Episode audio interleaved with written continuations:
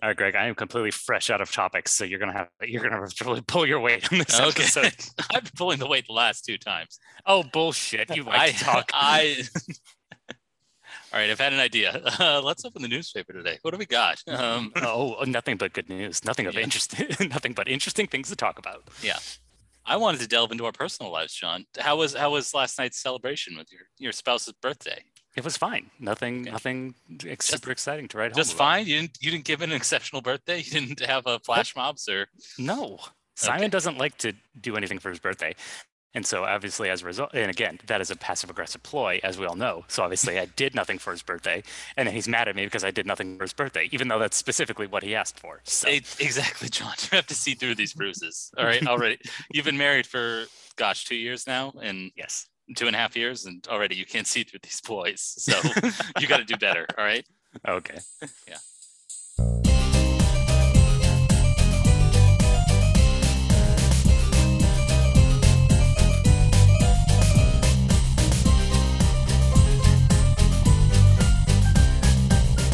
John, we're we're scraping the bottom of the barrel here today. It's trailer time. Woo, trailer trash. Let's let's make it happen. Come on. Now, we- Get Billy Bob and, and, and Jimmy Dean on here and woo, let's talk trailers. Now, we're we aspire to be snobs, so obviously we don't talk about uh, the things that the little people like to discuss. the plebeians like to discuss. Oh, oh, how they chortle and and laugh at the trailers. But no, no, no, not us. No. We're beyond such things. yeah, because we grew up in the '90s when trailers were terrible. They still had the the Don LaFontaine uh, voiceover or like really saccharine music. I remember the music being very saccharine, and uh, yeah, and the trailers were terrible, but the movies would be good. And then Well, now hold on, Yeah. hold on. Ca- Like m- slight mischaracterization. I would say, like all things in the '90s, they were terrible, but they had charm. Okay, so that's what I will say about the trailers. Okay, I, I'll I'll disagree. Again, what only comes to my mind are some of my all-time favorite movies, are obviously in the '90s, but again, terrible trailers, saccharine uh, music, terrible voiceover, like not really highlighting the quality of the film. But anyway, that's fine. You want to talk about basically the direction that films are going. Yes. Uh, let's let's start with uh, Spider-Man: No Way Home, or I know they played fast and loose with the title, the subtitle, or something like that. But uh, it's No Way Home, right? Or I I believe so. Yes. Okay. I should have probably double checked that myself, but yes, I believe it's No Way Home. It right. has home in the title. They always have home in the title. I, I don't know why, but uh, Because Greg, Spider-Man belongs to Disney now. It belongs with Marvel. Yay! yeah, right, fine, whatever. But here's what I find absolutely fascinating. Yeah. So, uh, Spider-Man: No Way Home it sets up the premise, which is Peter Parker wants to go back to his normal life, uh, being you know anonymous as Spider-Man, because obviously the whole gist of the Spider-Man character is the fact that being a superhero makes his life worse, not better. So that is part of the the mythos of, of what makes a Spider-Man story The Spider-Man. dichotomy, yeah, the dichotomy between being a superhero and a normal teen. Yeah. Exactly. Yes. So that is the premise. He, he he conscripts Doctor Strange to help him with this process. He does some wangle finagle magic, and it allows it to happen. Now, let's keep in mind that the whole premise of this movie is based on a post-credit scene from Spider-Man: Far From Home, where it turns out that his secret identity is revealed in mass to the public.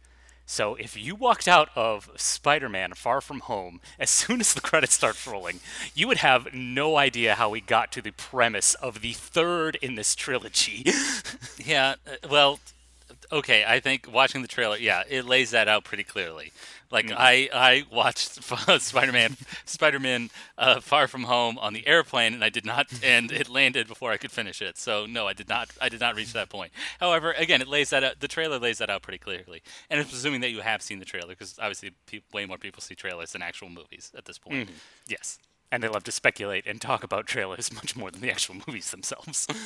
Because Yeah. honestly, I think I think we also agree trailers are the future of movies. Let's just do trailers from now on. We don't even need the whole movies anymore. Save No. us the two hours. Save us the fifteen dollar ticket. We'll just take the trailers. Thank you. Yes, and make uh, TV series shorter, shorter episodes. Make the movies again, basically. There you go. I just think it's incredibly fascinating because, again, part of the charm of the Marvel movies is that those post-credit scenes were, um, you know, little, just little tidbits, little Easter eggs. You know, sometimes they were, you know, like they set up the next movie, but mo- many times they were just jokes, and they were just little little dressings, just a little sprig of pepper on the end of your ni- 90 little minute fun times. But now they're using them to actually make important retcons and important steps towards the next movies, and and that's a dangerous hole that Marvel needs to pull itself out of. I now. I completely disagree. I think you're completely wrong on that front. Oh, because really? what is what is the a the original? Because because they're trying to recapture the magic. Again, these movies have been around for ten plus years, and um, based on the box office results and critical reception of Black Widow, maybe, maybe we're, it's starting to lose some steam. So I think they're trying to recapture the magic of what was the very first Marvel Cinematic uh, movie, Iron Man. And that one, a not only does the post credit scene set up that they're going to bring together like not only does Samuel. Jackson atone this threat uh, that's facing the world, but also that we're going to bring the superheroes together, I, uh, i.e., the Avengers. Um, and that is basically what they're trying to do here. Uh, they set up like this premise or what the threat is, basically like uh, Peter Parker trying to um, go back in time and, and mend his personal life and his professional life, i.e., the professional life of being a superhero, um, with the post-credit scenes, but also uh, trying to recapture the magic of. Uh, the, the big twist at the end of Iron Man that hey Iron Man has revealed his identity and now like the the celebrities even more like it's not just it's not Yeah. just being a superhero it's not just leading the double, double life but it's where everybody knows who you are and, and you're a celebrity and yeah nobody will Yeah, that is alone, part of basically Yeah, and that is part of the charm of the of the Marvel movies is the fact that they don't they eschew secret identities, and part of the fun of those characters in their own stories is that they are treated as celebrities as we would treat them in our own world. It's like, hey, Yes. it's Chris Hemsworth just in this version. Hey, it's Thor. Oh my gosh, he's so cute. He's so dreamy. Let's put him on the cover of People magazine. So, yes yeah. and they're also uh, apparatuses of the U.S. government and uh, yes, absolutely, yes. designed to fill out our uh, fulfill our, our imperial needs so Exactly, and uh, and uh, to be the bread and circuses that distract the masses from growing Yes, income too. inequality and a warming planet. So that too, yes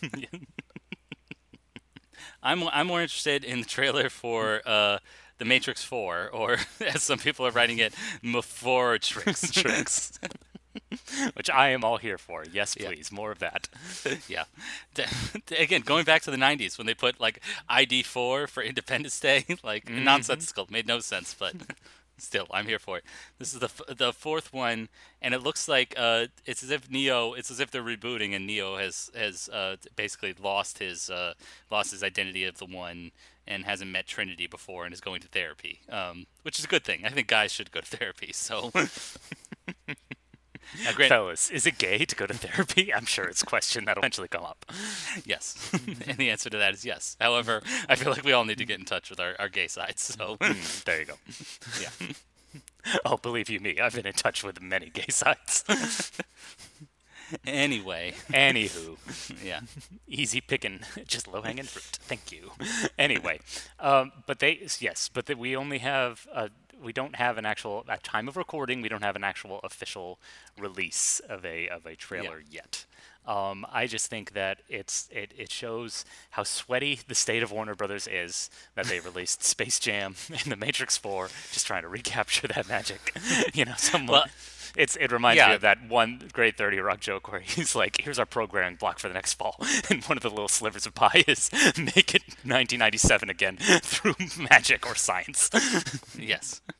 Yes. Uh, they're literally trying to do that. There, there's an externality in that. They literally we were trying to get sold to AT&T and hmm. that's hence hence why Justice League came out as one movie. And yeah, just basically it's basically thrown the whole studio for a loop. And them also being the the auteur driven studio. Like they they will give Christopher Nolan and Martin Scorsese and the Wachowski siblings like all this money to actually fulfill their vision.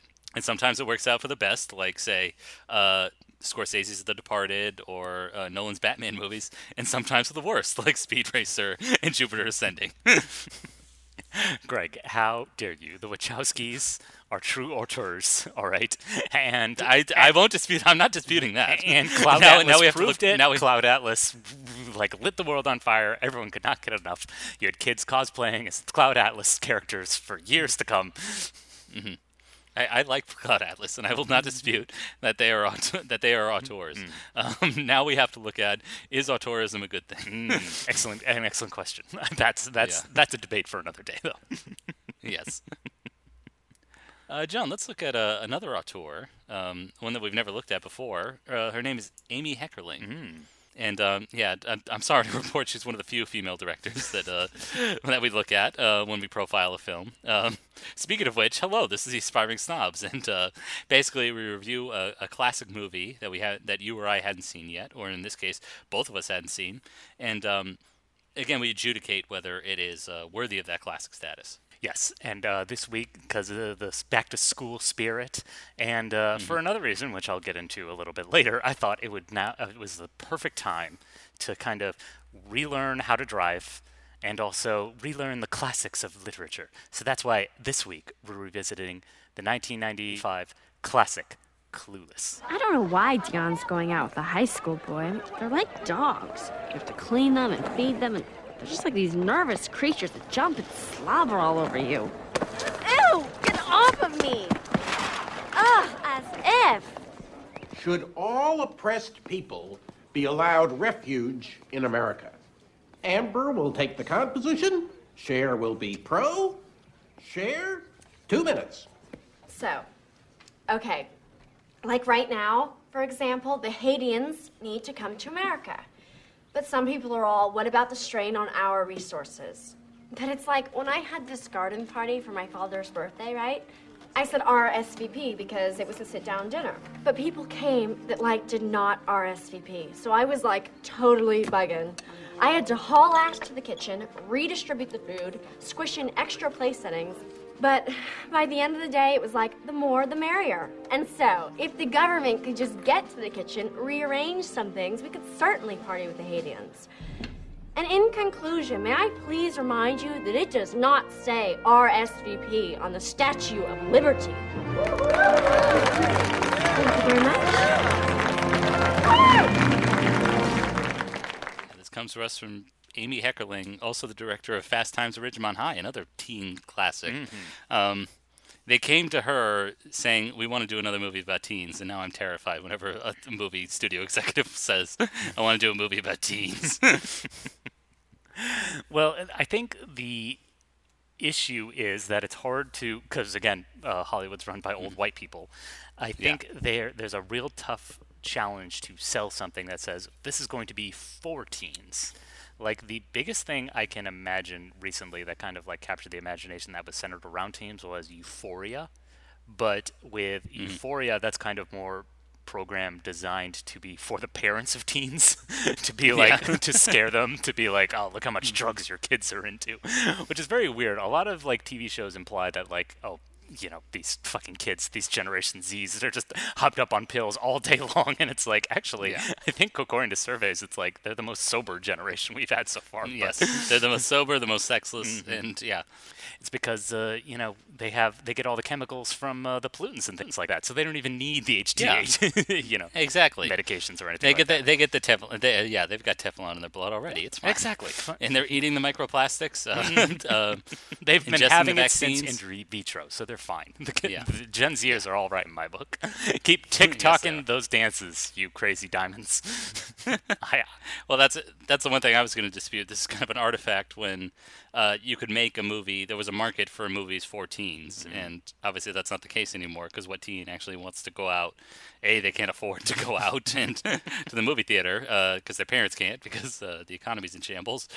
Um, but uh, now all of that's on social media and TikTok. So yeah, like now now we have to observe like again not just an artifact from the mid 90s but also like one in which uh, a, a, movie was made from like a, a teenage ethos um, but i was surprised that this it's not just a, a teenage story it's also a social satire because mm-hmm. um, like the very opening moments when um, uh, our hero Cher, our stand-in for Jane Austen's Emma, um, basically goes through the Jurassic Park CD-ROM and uh, picks out an outfit and and puts on a, a, a wonderful uh, yellow plaid number.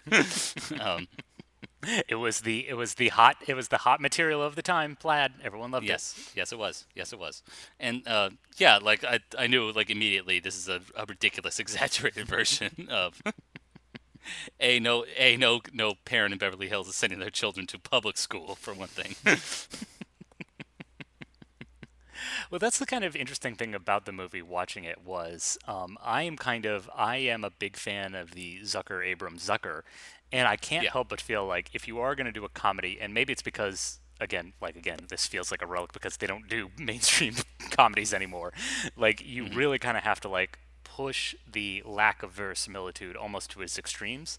But this movie Mm-hmm. still kind of feels I mean, at least to a little like I, I hesitate to call it grounded, but again, it never Mm-hmm. it never this this movie is not too exaggerated. I would say I'd say it's still grounded and it it still kind of has a sense of normalcy. I would say, even though obviously you know um, Alicia Silverstone's character is a true menace on the roadways, and I don't think any human being would be allowed with her driving skills anywhere near a, an automobile. Well, I feel like it gets more grounded when we have to get into the the real, let's say, romantic or dramatic stakes of the film. I guess let, us lay it out. Um, basically, this is a, a loose adaptation of Jane Austen's Emma. Emma is about uh, a kind of flighty, high society girl who, like, at the advanced age of like 21, hasn't married yet. She's practically a spinster. Yeah, and it's the same case with Cher here. Like she kind of knows the ins and outs of every clique and um, knows how to talk her way into good grades and um, and kind of pull the wool over people's eyes, like a- like a like a, a socialite or something. Like you know somebody who knows how to ma- navigate her way in the world, except when it comes to romance. Like you know she doesn't da- she refuses to date any high school boys because they don't. She doesn't feel like they match her maturity or anything like that, and. Um, and yeah, she, she and she finds finds ways to like basically get her way and work through this high society. Um, the first time we see it is when she gets a, a C in debate, and she's capable of talking her way out of grades, but not this time. And the way she does it is by playing matchmaker, basically, um, with her teacher, with her debate teacher, played by Wallace Shawn. Um, who I thought was very good. Like he's the one who keeps it grounded. Like again, you got a character actor like Wallace Shawn. You could play it up with like his his froggy voice or whatever, and and him and him like harumphing like how the class isn't paying attention. But no, he apparently drew from his his real life experience as a high school teacher and just like kind of demurs and you know plays off the students. And yeah, like maybe that's a that's a little bit more realistic when he's surrounded by you know kids of fabulous wealth and ridiculous outfits yeah, and say stuff like that. atrociously dumb things, and he's just like, "Well, okay, that's your opinion." But Yeah. um, I think it's also Yeah. a testament to um, Wallace Shawn and how memorable he is. Is the fact that he's really only in the first like. Thir 20 minutes of this movie. Like, whenever people bring him up, they Yeah. obviously bring up The Princess Bride, but then they're also like, oh, and remember him in Clueless? He was great in Clueless. When he's barely in this, he's literally just the inciting incident, you know, and mm-hmm. again, just a demonstration of Cher's power to, you know, her her EQ as opposed to her IQ because again this this movie's playing with a lot of stereotypes obviously it's a it's meant to be a social satire uh, so There is that, there's yeah. the obvious kind of point of or point of comparison they could do is like oh this is a valley girl. She's not very bright. She's very dim. However no it's not that she's not or not that she's not smart. It's just that she's smart in a very different way which is she's able to climb the social ladder and hence that's why she cares so much about her outfits that's why she plans so meticulously. And again there's other times where she's talking and she actually proves herself to be extremely erudite. The way she's able to like you know her vocabulary is very impressive. And maybe the fact that she's not good at school is because she's just not challenged or it's just not for her. So Yeah. It, well, it kind of depends on the,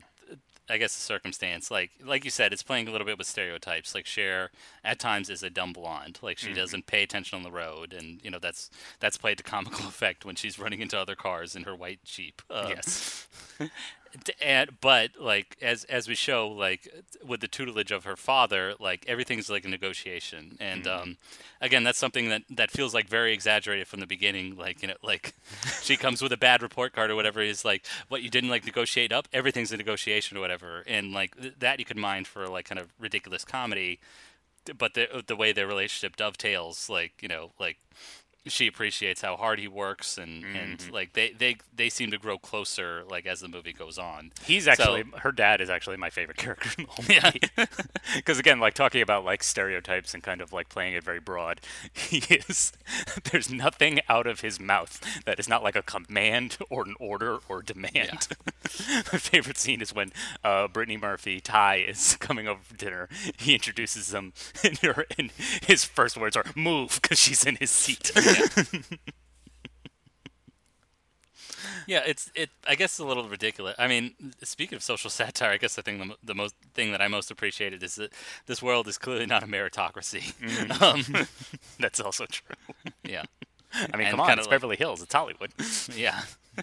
so, I, yeah, but I, I guess we should get to the re- real crux of the story. Is that uh, Cher, that played by Alicia Silverstone, basically wants to play matchmaker for a girl who's new to school, a woman from Brooklyn who's obviously way out of her depth in in the um, kind of phony ersatz world of Beverly Hills, and she's like, I'm gonna ingratiate you into this world by setting you up with somebody uh, like a guy who uh, who can like clue you in.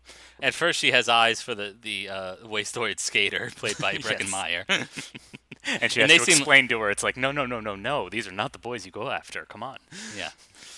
Um, so instead, she tries to set him up with obviously like the rich kid, the the the, the uh, uh, the bad boyfriend, as we'll learn. Um, who that's kind of the tough thing with sex uh, with um what am I saying uh, with social satire is um later that that uh, that character that she's trying to set him up with like uh, turns out to be a creep and and commits sexual assault against Cher and and later she gets robbed and and th- that that scene that that scene in particular when they're at this party in in the valley which like literally living in Los Angeles is like a whole other world. Like I could I could see why a parent would be so concerned that they're like oh my gosh a 20 minute drive away like you know.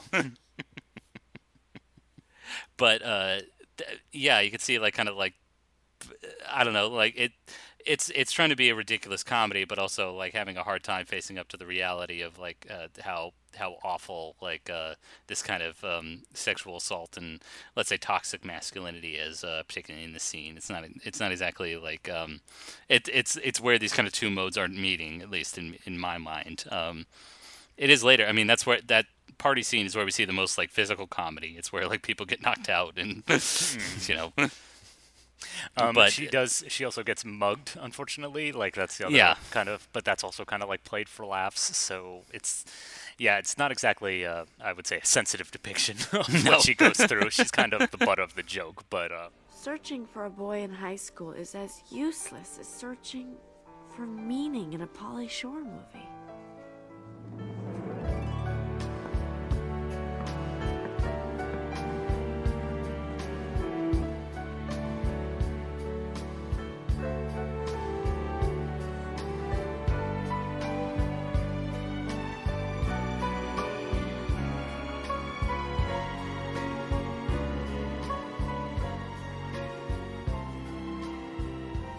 So this must be the elusive Christian.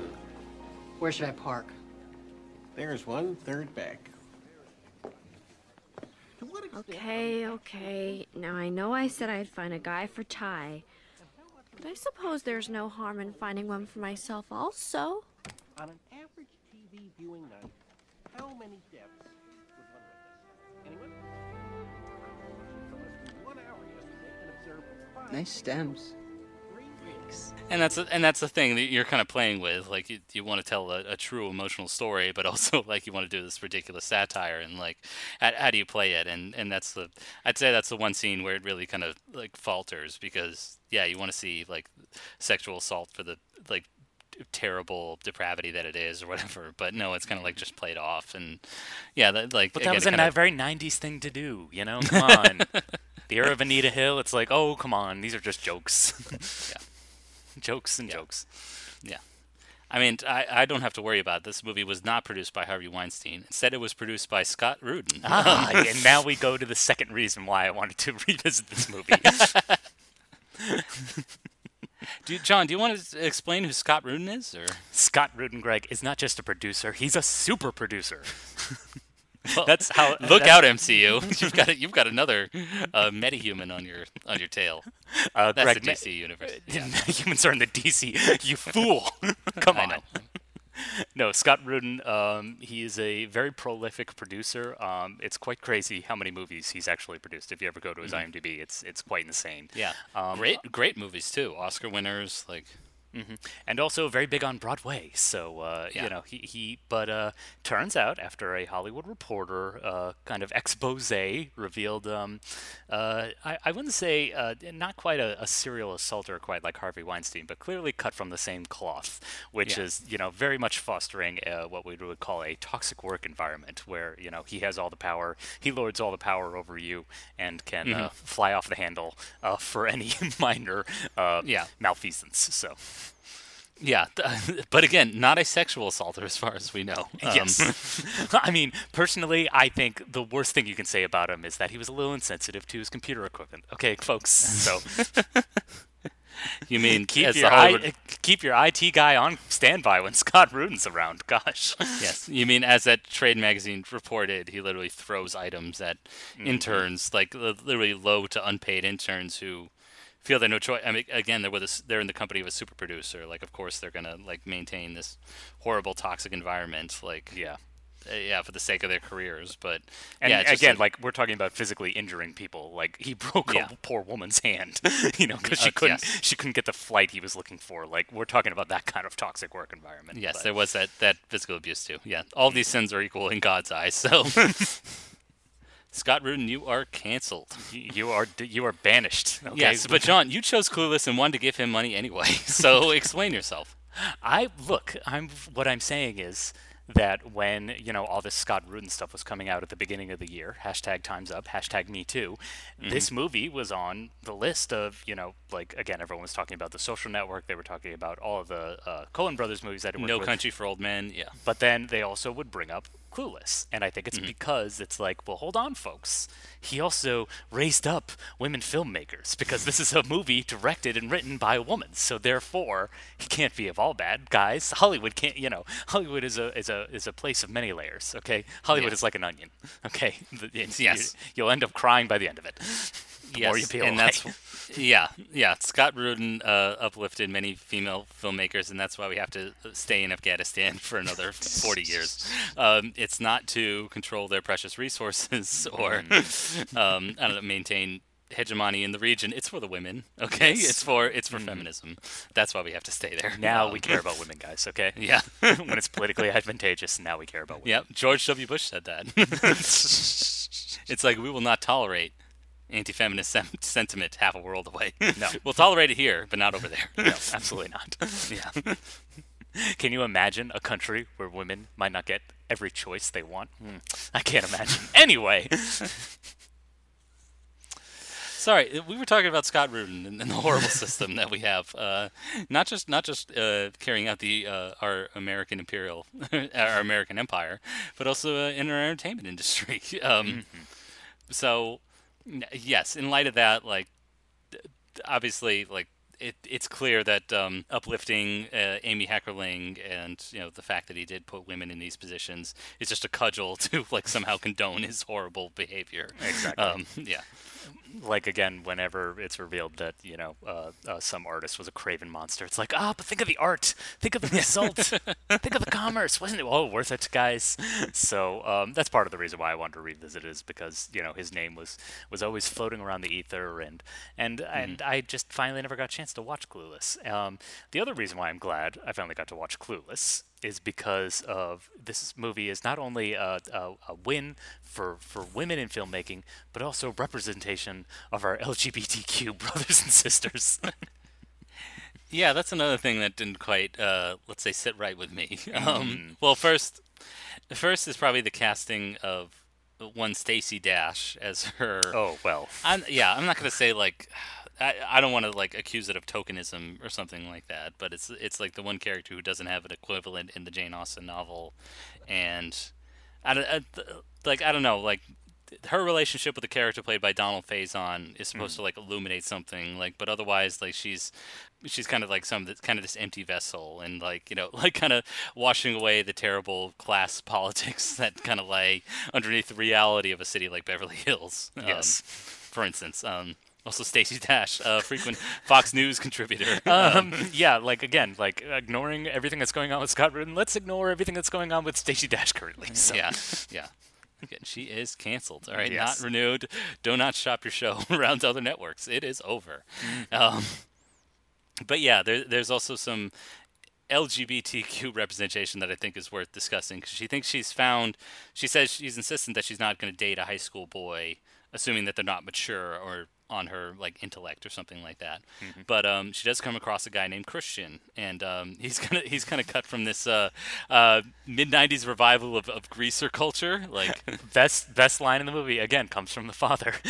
what? Yeah. Sa- when he walks in, the father goes, "So when you think Sammy Davis Jr. died, that had an opening for the Rat Pack for you?"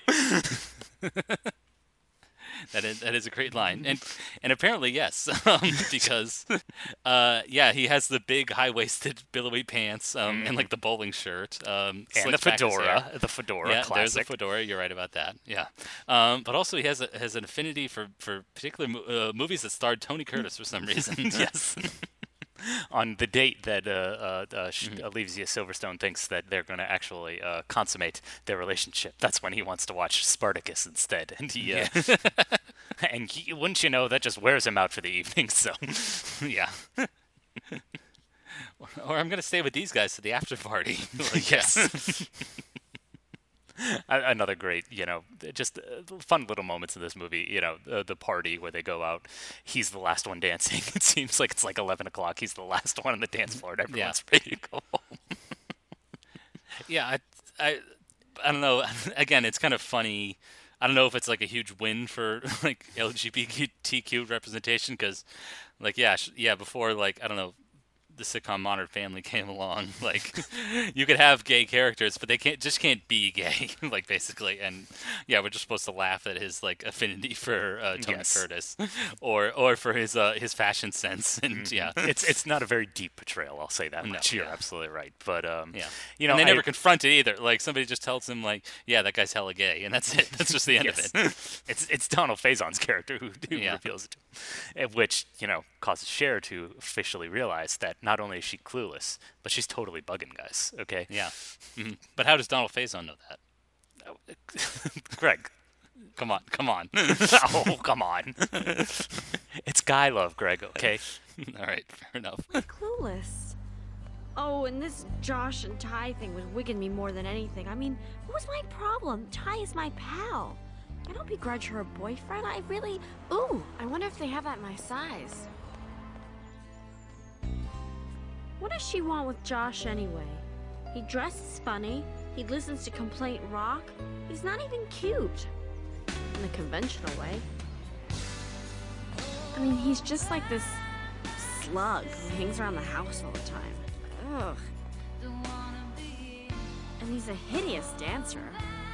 Couldn't take him anywhere. Wait a second. What am I stressing about? This is like Josh.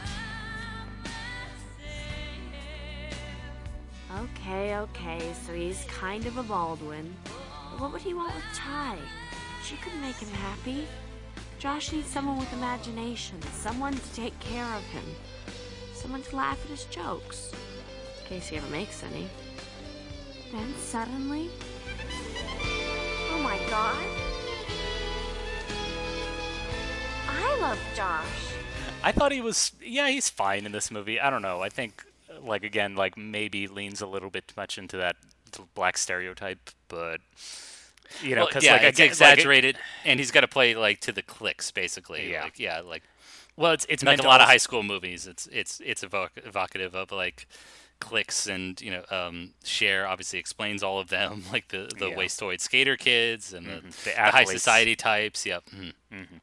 Um, well, no, it's just like part of the the thing, the dynamic between him and Stacey Dash is the fact that there's like drama between them, and that's what Yeah. keeps them going. It's like the friction. So with him, it's kind of this exaggerated misogyny that he kind of plays up, like the fact that he calls her woman, and you know she mm-hmm. obviously hates that. So like that's the kind of thing that I didn't really appreciate is the fact that it's like rubbing up those two things, like where it's like, oh, of course, you know he's African American, so obviously he's a little bit more misogynist than your average Yeah. guy, right? Come on, like that's what I obviously it doesn't have the it doesn't have the cranial development. Oh, no, no, as no. European whites or whatever yeah. Yeah well that's that's kind of the knife's edge that you're riding with satire like this like is Cher Yeah. the dumb blonde or like it, are they are they more sophisticated characters? Like is mm-hmm. Donald Faison's character more sophisticated than he's letting on? He's obviously like aware of things, but like as you said, like he he plays up misogyny. Like there, there's the mm-hmm. implication he could be abusive or something. Like you know stuff like that. Like Yeah, and the cat, and the fact that he's an athlete, you know, he's not exactly a, a, a scientist, so you know. yeah, that yeah stuff like that. Yeah. Uh, But but again, it's a satire. It has to get those kind of like direct messages across, and and I worry that like as the movie goes on, it kind of loses that edge, and instead Yeah. becomes the the typical romance, uh, a tale as old as time, uh, where a woman falls in love with her stepbrother. I mean, I think that kind of befalls a lot of teen comedies, though, where it mm-hmm. has like the satire element. I think another big one of the early aughts was Saved. Do you remember that movie Saved with Mandy Yeah. Moore?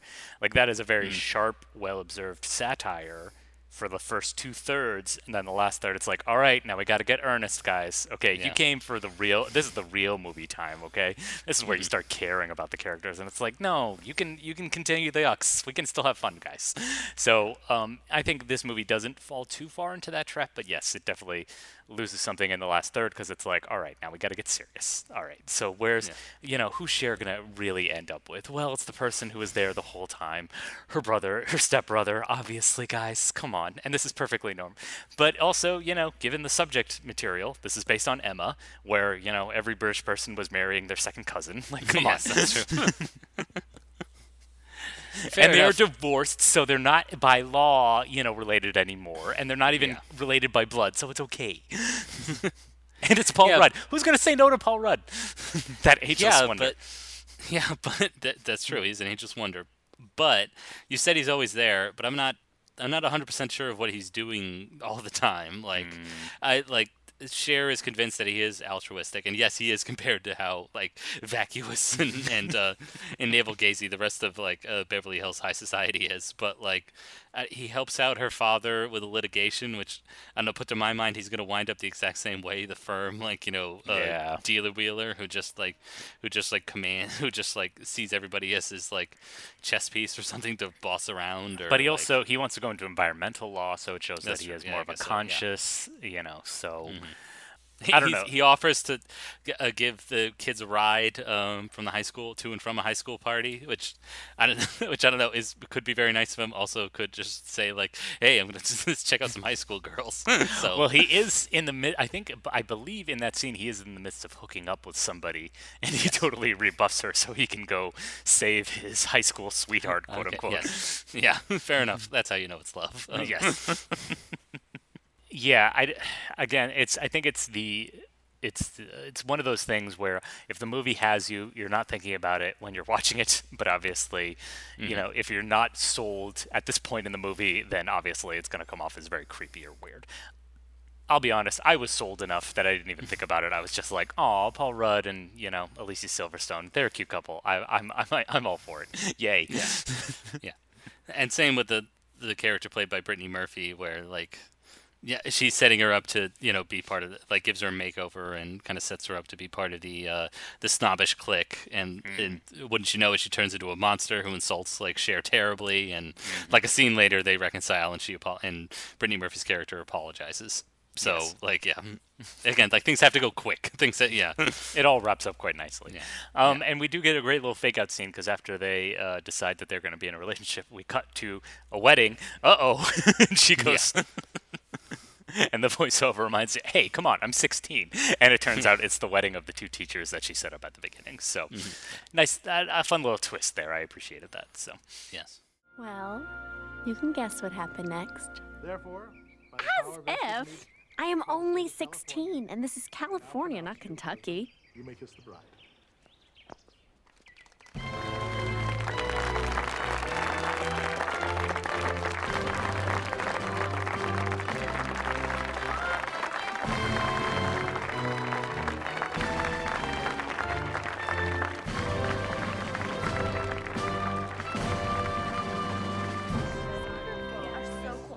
Know that when I have my own wedding, I want this like whole entire floral motif.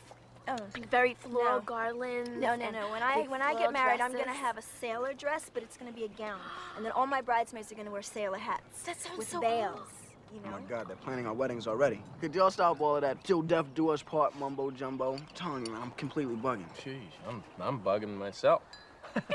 Girls, she's about to throw the bouquet. Oh, Come on. Look, we got a pool going to see whose girl gets a bouquet. It's up to $200. It's in the bag. Although the the uh, throwing of the bouquet later, um, that is an antiquated tradition. Um, again, just uh, playing, dabbling in stereotypes. Women just want to get married. It's ridiculous. Horrible. I know. F minus. This movie is canceled. and that's T. Um, I don't think it passes the Bechdel test, frankly. I think th- this movie. No, technically, uh, Cher and her friend, played by Stacey Dash, are talking about Brittany Murphy's character. So it's woman, not a guy. So Perfect. All right. Yeah. Never mind. A plus. that changed. Those are the two the two value scales right there. Yeah. F minus or A plus. No, it, it's a very like winning film that works as a comedy, like a satire. Like it has all these things. Like yeah, you and I can nitpick and kind of like see like oh it doesn't coalesce into like a, a masterpiece or something. But still, it's a very like good film, and I can see like how it's how it's endured, how it's had these legs like 26 years later. So It's very charming, even though yeah. uh, yes, like a lot of 90s movies, we revisit it. It feels very dated, but maybe that's because we were uh, aware of this era, so that's why we don't really Yeah, feel well, it as hardly. Yeah. I mean, uh, when we watch a 70s movie, it doesn't feel quite as 70s to us, but Well, well, it depends. Like, are they using payphones? Um, yes. yeah, uh, the, the fashions, for instance. I, I guess we we take for granted how much how much the internet changed everything and basically unify like fashions, uh, phones, phones, and technology and everything. Like, yeah. Did it though? Like, la- or did it fragment everything? That's the argument everyone always makes about Well, the... th- no, it fragmented our taste, maybe, but Oh. like in terms of like the the mise en scène of a movie, uh, for instance, Mm. like I think of the movie Lady Bird. Like that movie's technically Oh. set in 2003, but it feels like it's it takes place today. That's true. Um, yeah. And again, very the- specific for us because we, we appreciate that movie because we Yeah. were those kids. So yes, basically. Except we didn't break any bones. Um, we didn't jump out of a moving car. no.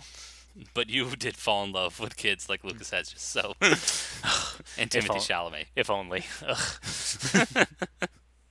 Unrequited love. The pains of high school. Ugh. Catholic high school. Yes. but yes, Clueless. Fun movie. Highly Yes. recommend.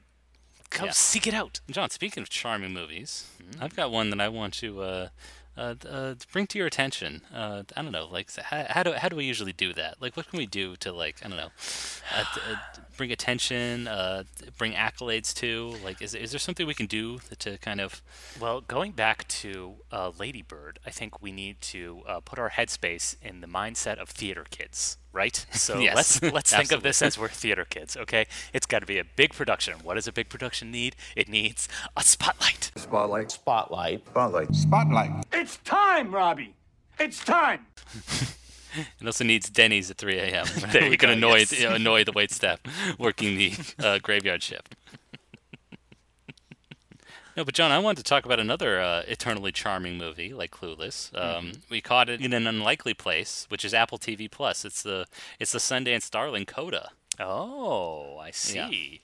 Mhm. Now you Have you heard of this movie? Or? No, I'm just excited that someone out there has Apple TV. Good for them. Well, it's a free trial. Who knows? In, in a couple Oh, months' time, it maybe yeah. maybe we won't be co- catching up on uh, Apple's other uh, original offerings, but we'll see. Mm-hmm. Um, but Coda, this is a this is, was this year's Sundance Starling, um, sold for a record amount of money. Um, and the rumor mill is because uh, Apple didn't have enough content in the uh, Are you after kidding? the Greyhound lit the world on fire. Come on, couldn't get enough. Yeah, and hence they, they were kind of desperate for us for some content. Um, but also, this is going to be a big Oscar play because it is a very winning film. Uh, CODA is an acronym for Child of Deaf Adults, so it's it centers around a family of four. Um, the mother and father are deaf as well as their oldest son, but the youngest daughter is not, and she basically plays the interpreter in their connection to the real world. Um, their the real world. So excuse me, the hearing world. And so um, the the film's set in Gloucester. They're they're fishing folk, and um, fishing folk. I, I'm trying. What's the non-gender neutral term for fish for fishermen, John? Uh, cum, Oh, oh! Suddenly it's a challenge. cum huh? chuckers. Cum, chum chuckers. ch- cum ch- again. Chum, you're thinking of chum. yes. and no, that's if they were I'm often thinking. with- No, I'm often thinking of the other thing. disgusting. Absolutely disgusting. All right, but they, they're a family of fishermen. They got their boat, um, and the, the youngest the youngest daughter basically plays their interpreter when um, she's sailing, and she also she's also going to high school, um, but she's got a gift for music, and um, she wants to join the choir, which is something that her family like literally cannot understand because they can't hear, and um, and their only connection to music is um, their dad, dad's love of hip hop because of the heavy bass. You can actually literally feel it, um, mm. and so that's that's part of the movie's charm is just the, the comedy that's mined um, from the, from the youngest daughter being her name's um, Ruby, uh, from her being able to hear and the rest of the family not. Um, so when they pick her up from school, like dad's playing this heavy hip hop beat or whatever, and she's embarrassed or whatever, but like dad's like, no, turn it up, this is awesome. Um, later he's cooking dinner and he just farts like out out loud because uh, yeah. And it and it only affects her. And another great joke is um, the mother, who's played by Oscar winner Mar- uh, Marlee Matlin. Um, I don't know if you've ever seen Children of a Lesser God. That's her like kind of big uh, that was her Oscar-winning performance. But um, yeah, she's a she's a genuine deaf actress along with the other uh, actors in this movie. Um, she insists that their daughter Ruby not wear headphones at the table because it's rude. Um, but they will allow the older son to go, scroll through Tinder, and they can all decide uh, what which girls to go on a date with because um, obviously that's something they can do as a family. Um, yeah, so it's a, it's very winning and charming as like a comedy there, um, but it also becomes kind of the I you and I are cynical. Well, I'll just say conventional, kind of like uh, inspirational narrative, because again, that's, she has a gift for music. Yeah, that's that's what the, the, the, reviews I've been reading is is that it's it's it's not a super challenging. It's it's a great observed no. uh, piece of art for the world of the unhearing. However, uh, yeah, it's a pretty conventional narrative, and it gets a little yeah. Uh, uh, schmaltzy at the end. I would say. yeah the the, the kind of crux is like Ruby, like does she maintain this commitment to her family and being their connection to the hearing world, or does she pursue her own path? In this case, music, um, mm-hmm. which again, as I said, is like something that their their family literally can't understand, and so. Um, and and yeah, it kind of plays out in the conventional ways. There's a montage set to um, the Clash's I fought the law, the law, like you know, oh.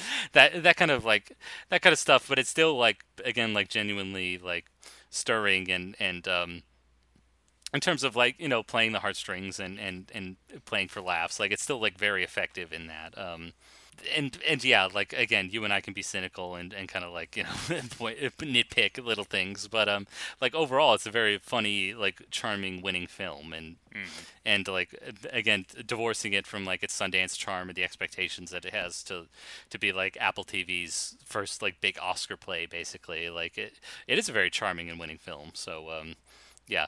Um, two nitpicks that I do want to uh, uh, throw to you because um, they do have local interests. As I said, this movie's set in Gloucester, Massachusetts, and one thing it's supposed to be set during the the fall. The big uh, recital is going to be the fall concert. Um, John, now you remember you remember what leaves looked like in the fall? Um, were they green and verdant or? uh, excuse me, in fucking Gloucester? No, them leaves are fucking gone. Okay. Yeah. Me and my pally Paulie, we just like shook them trees and you know just got them all down because you know you don't want them in your fucking gutters. Okay, so yeah. Yes, and and also um, to get away, Ruby goes to the local one of the le- many uh, reservoirs and quarries uh, that dot the North Shore of Massachusetts, and goes for a swim. Obviously, you want to do that in September in New England. you know, you already have you're already trying to chase that Manchester by the Sea vibe. So it's like, why would you why would you half-ass it like this? This is yeah. embarrassing. funny, funny you mention that because I do think there is a location literally in both Manchester by the Sea and this movie. I haven't mm. confirmed it yet, but uh, I do think so. And and one thing like Manchester by the Sea is obviously like the heaviest, deadliest yeah. drama like uh, possible.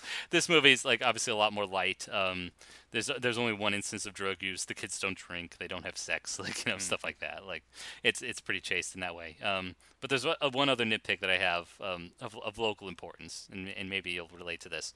Um, again, the the choir that she joins, um, not just because she has a talent for singing, but also she's she's attracted to a cute boy who's also joined the choir. Um, they they sing pop hits from the '60s and '70s, and, and one of the songs they choose is uh, Marvin Gaye's "Let's Get It On." Now, John, do you know why this would be uh, particularly inappropriate, not just for any high school choir, but for one set in Gloucester, Massachusetts? I can't imagine, Greg. Please tell me. imagine? Okay. John, do you remember the pregnancy pact? Was that real? I thought that was fake.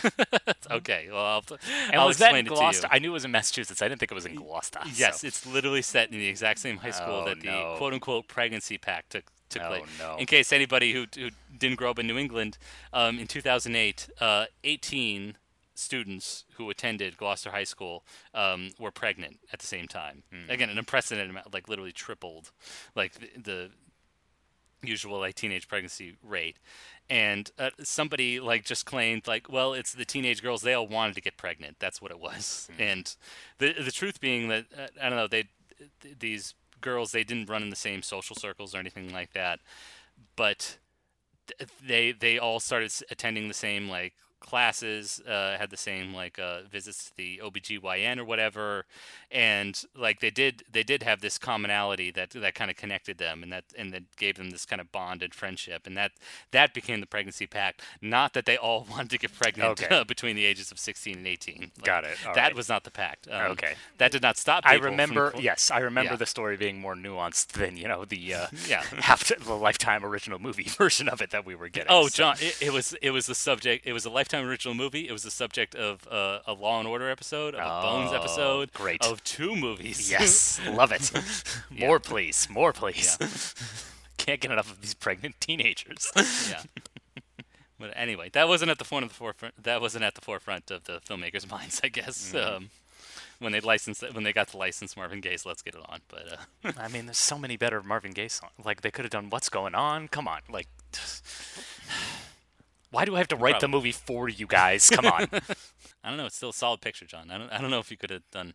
Actually, no. You would have. You would have um gotten a little more edge to it. Uh, Um, yes. Yeah. If in this one, the mother dies. Okay, she dies in a fire. She dies in a fire. No. You You're a janitor from Quincy. a ride home. Yeah. I can't be his guardian. What are you talking about? Um, so I want to recommend a show on Netflix, and so you know we, we kind of harangue Netflix for uh, being a little too quick, a little too quick to the for the green light button. Sure, just give everything, but there are some times where they do green light something that is a little idiosyncratic, and I I was kind of impressed at uh, kind of how bizarre the show got at times. It's called Centaur World. I ha- I hate it already. yes. Um, the show sets itself up. Uh, the premise is in a in a war torn fantasy hellscape. You know, in this dark fantasy realm, we have this lone warrior traveling the wastelands with her with her trusty steed, um, and as she's she's going through the uh, the post-apocalyptic wasteland, you know, uh, she gets attacked by these marauders, these these evil forces, and um, you know she has this artifact and this prophecy, and that's all she has. And in the ensuing fight, you know, the artifact activates, and there's this bright beam of light, and then everything, you know, weird sci-fi uh, nonsense happens, and the horse is transported to a magical rainbow kingdom called Centaur World. and so Mhm. the the premise is that now you have this kind of like hardened battle, you know, battle ready horse now stuck in this world full of like gumdrops and daisies and like these, My Little Pony, Yes, basically. mhm. Okay. and these bizarre creatures like um, the the kind of main one that they set her up with is her name is Wammawink, and she is a llama tar, so she is a llama centaur. All the creatures who are technically centaurs are all uh, a variation of a different animal. So you have a zebra Mhm. tar, you have a giraffe tar, you have at a certain point in the series a whale tar, um, cat tars, you know, just any animal now with a upper torso and you know the back four legs of whatever animal they are. Um, Yeah. It's a very, very Mammalia, John. Mammalia. Yes, mammalia. My apologies. Yes, um, it is a very, very weird show. Um, the uh, main character, uh, is, because again she comes from a world that is supposed to be, you know, hardened. She doesn't actually have a name, so she just goes by Horse. Um, she is voiced by the uh, very uh, talented Kimiko Glenn. I don't know if you remember her, but she played Soso No. in a, a show called Orange Is the New Black. Do you remember the show called Orange Is the New Black? I, I do, and I will say the director of uh, Coda like kind of cut her teeth on many episodes of Orange Oh, is the New. Black. So Yeah. that's the connection between these two recommendations. So Yeah. Um, yeah, it's it. But what I also appreciate about it, it's a musical because again, it's it's very girly, you know, at its heart, Yeah. and so it's musical. But here's the great thing about it: unlike say like a Steven Universe or a, a um, Bob's Burgers, the music is different every freaking time. Okay, the music does not all run together like those shows do. The music is very succinct. It's very specific to whatever's happening in the show. So it's it's got that kind of like Crazy Ex-Girlfriend quality where it's like they got real songwriters who imbue this with a great Broadway musical sense to it. Like there's three songs per episode, which is Well- very impressive. Like typically, you know, you're lucky if you get one. So, All right, yeah. yeah. Well, J- John, you say that now. That's Mhm. only because we're in season one and they, and they have the energy. Now, There you go, Now yes. they don't have a deadline, so it's like, oh, like Bob's Burgers. Oh, it's going to be in the same key. It's going to have the same beat. It's going to da da da da. Oh, what's the what's the plot of this episode? They're a brunch place now. Okay, making making brunch, making making brunch. Okay, yeah, there's your song. Put it over the end credits. We're done. Yeah. And we love Bob's Burgers. But Yes. Yeah, you don't need it. I, I don't know who who stipulated they needed a musical number every episode. yes. All 22 in a season. Like, God bless you. But, like, please do not go through the effort because it is not showing. no, and again, like they, yeah, they all end up being the same. But this one, you're right. Yeah. The energy is there. The the tenacity is there, and Mhm. so you've got that character interplay. Um, she has a drive. She wants to get back to her writer because again, Mhm. she thinks that her writer's going to die without her. So she wants to get out of this world because she clearly does not belong. But then the ticking clock element is as the show progresses, as she's journeying across this bizarre land of Centaur World, Mhm. she is becoming more cartoonish. She's set up to have a very different animation style than the rest of the characters, but as she is going through and, and going through the experiences, she's becoming more cartoony as and fitting with the I, I'll, I'll generously call it CalArt style of Centaur World. The- the where cartoony aesthetic of the world, yeah. Where everyone's got, you know, the big wide eyes. And Yeah. um, if, if I do have one kind of like criticism of it, um, it's that it is kind of playing too much in that realm of like it's Teen Titans Go, it's gel, it's Jellystone, it's this is this is very much the trend right now. Is this kind of like irreverent, you know, adults can enter enjoy it too, kind of um, of world of animation that's going on right now. But um, but it's the musical numbers that really keep me coming back. So Okay. yeah, Right. Uh, oh, so so it is more like Steven Universe and Yes. and regular show. I thought it, from the premise it sounded like an Adult Swim show. It was like uh, like oh, you've got this hardened uh, character falling into uh, My Little Pony world, and the the this sitcom basically hijinks are like extreme violence or something like that in this world, and yeah, they can't. No, that's the weird thing. It's that it does feel adult, and it always like kind of risks going adult, but it never actually does. And then you know, I noticed like I think on the third episode, the actual they still post the ratings even for shows that aren't are meant for TV. Yeah. It's still Mhm. rated TV Y to seven. So it's like seven. Oh, I don't know. I don't know what seven-year-olds is going to actually get the jokes though that they're doing, because again, like for them, all they're getting out of it is the bright colors. But it's like the dialogue and the and the the comedy of it is so erratic. I can't imagine the kids actually appreciating it. But whatever. What do I know? I don't have kids, so Yeah. yeah. But uh, it's it's a very interesting show. I was I was kind of glued for the first ten episodes. So you know, good job, guys. And it's getting a second season, so we'll see where it goes All from right. there. Yeah. All right. Interesting stuff. Yeah, I'm, I'm glad for that. It seems like for the first time in a long time, we we got to wholeheartedly recommend. Each of us got to wholeheartedly recommend something, and there is that Orange is the New Black connection. So There you go. yeah, that's that's the quality content that people crave. Yes. Um, yeah, and so let's move confidently to the end of the episode, uh, where we just tell people about like uh, just the Wait, hold on, Greg. Before What- before we, we before we end this episode, did you get my salad? Did What? you get my salad?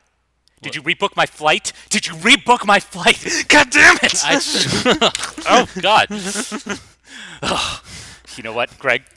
You know what? You're up for review, okay? So you're you're gonna be inundated with trivia challenge. Oh my gosh, John, with that attitude, I think we found a new host of Jeopardy. It's my distaste for women that really makes me the perfect host for trivia, honestly. I, I think it's your like Machiavellian uh, uh, pursuit, it's a single-minded pursuit just to become a game show host, and then to move, maneuver your way into game shows where you know that the host is either going to pass away or retire soon. yes. And and if your ambitions were, let's say, that simple, like I would say, fine, you got it. Like good for you. Go.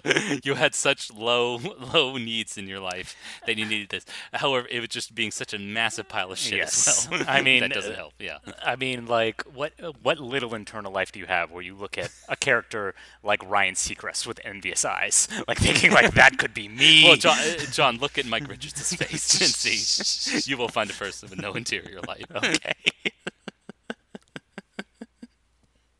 anyway, so this is another patented round of the game, patent pending, that I have patented. It's called Name That Movie. Okay, it is a Uh-huh, totally yes. original, totally genius. Do not steal it. Okay. so is it, you have 10 movies you need to name.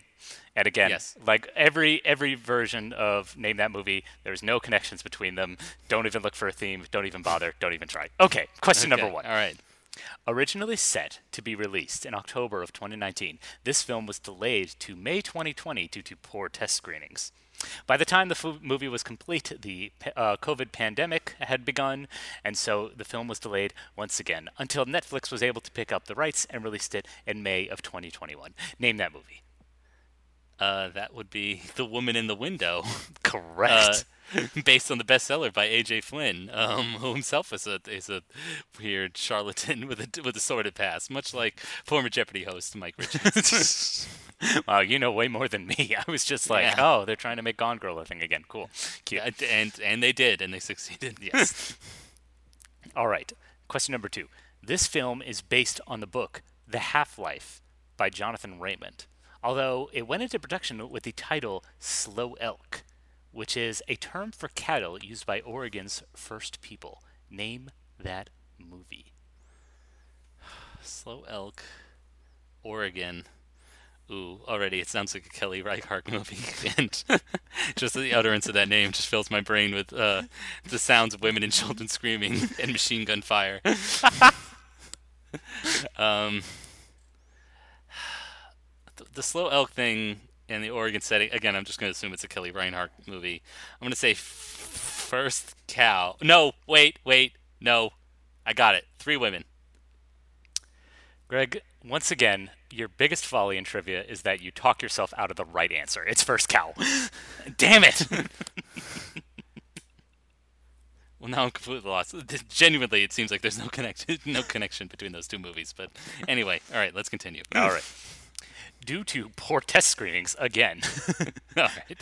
David Ellison, a financier at Paramount, became concerned that the film was, quote, too intellectual and, quote, too complicated, and demanded changes to make it appeal to a wider audience. However, another producer on the project and the director refused and did not alter it, and they ended up getting a final cut of this film. Name that movie.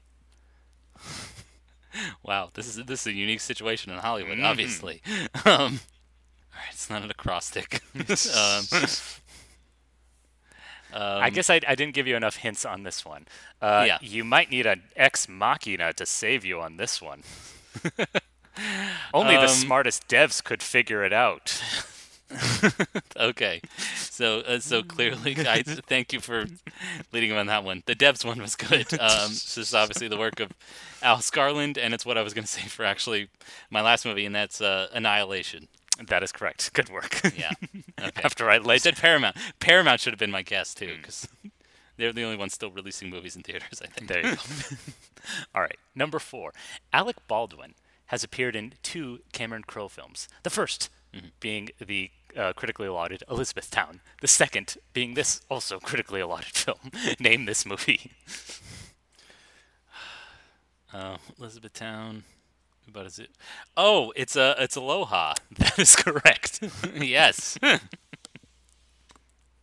Uh, the finest was- trying to- depiction of, uh, of a Hawaiian's first people. So aloha. yes. when I think Aboriginal, I, I think Emma Stone. There you but go. anyway, Yes. We laugh about it now. Anyway, Yeah. question number five. The writer director of this film remarked that, quote, the film didn't really have a plot. That concerned us at one point. That's why we threw in the cat. This decision he would grow to regret, as multiple cats were used in filming and were very disobedient and ruined many takes. Name the movie. So there's a cat in the movie. It's either Men in Black or Captain Marvel.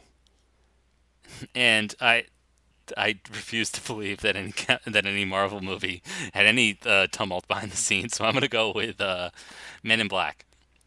Ooh, so close. It was inside Llewyn Davis. Ah, there it is. Yes. okay. All right. All right. Question number six. Since there was no money to shoot in all the stadiums that the story required, Dodger Stadium was dressed up as eight different ballparks for this film. Name the movie.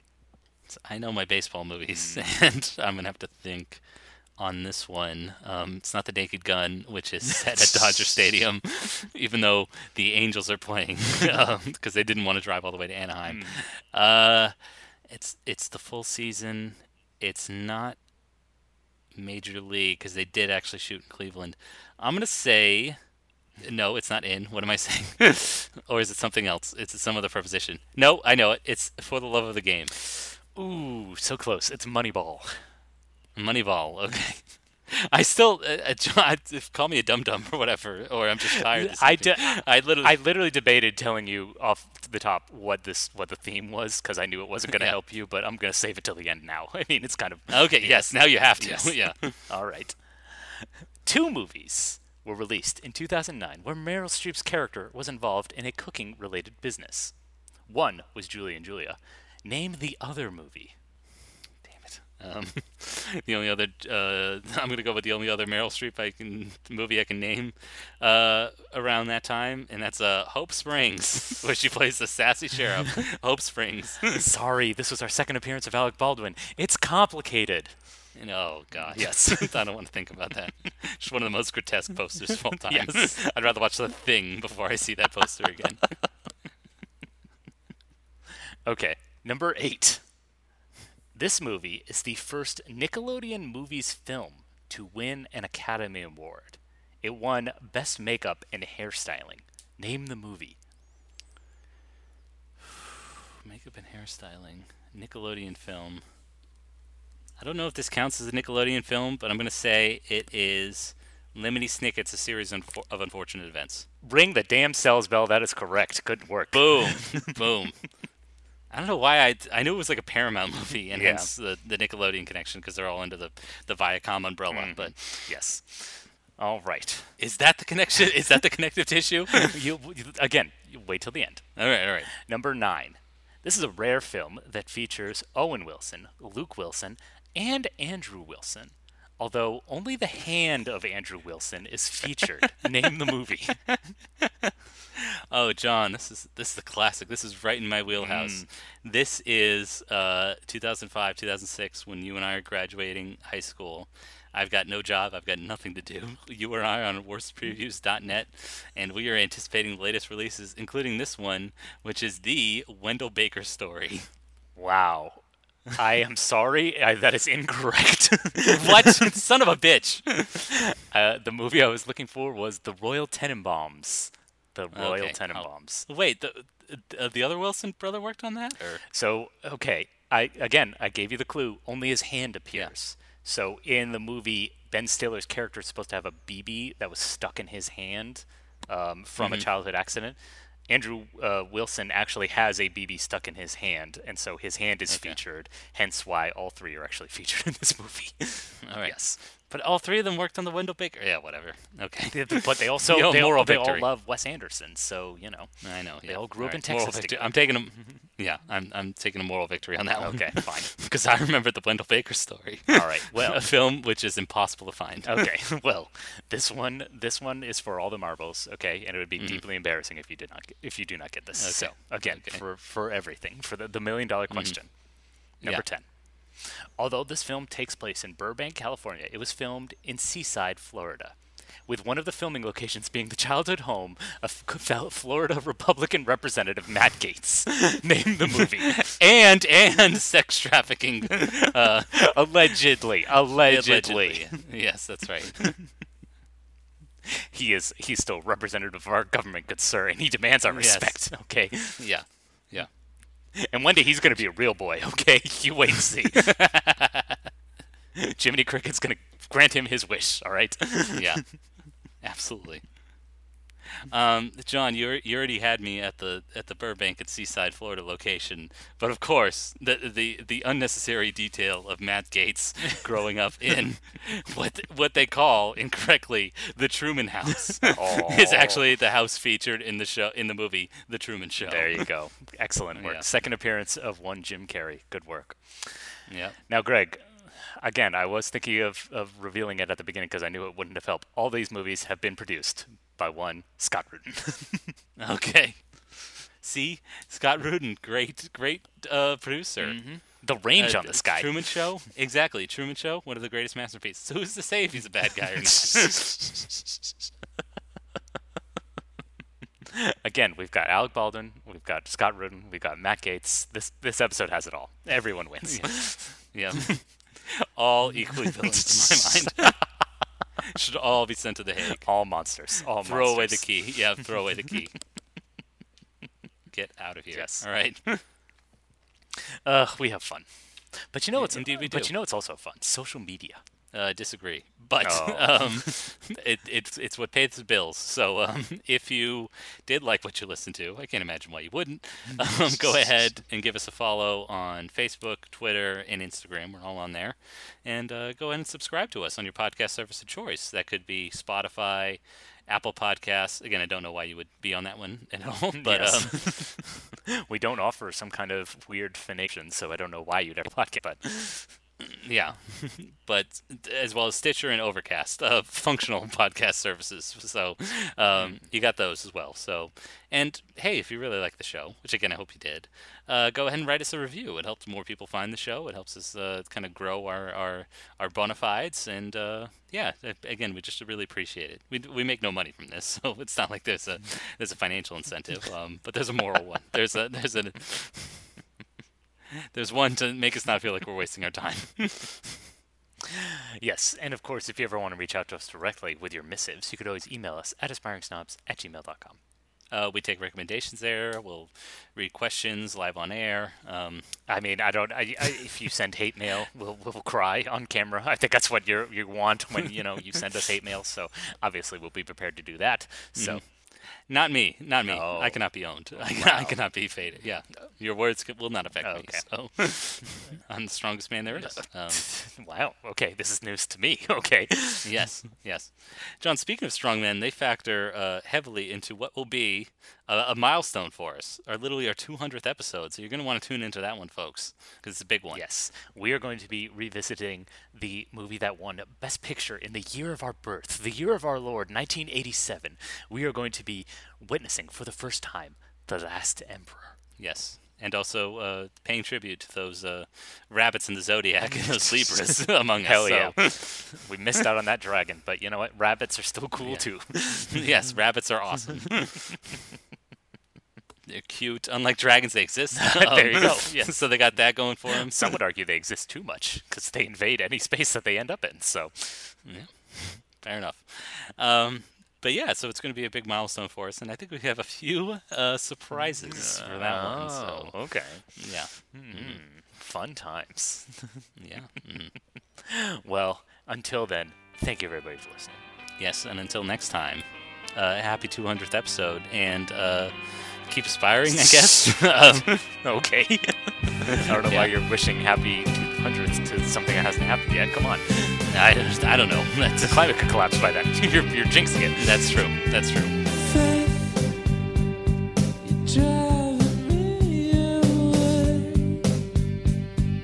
do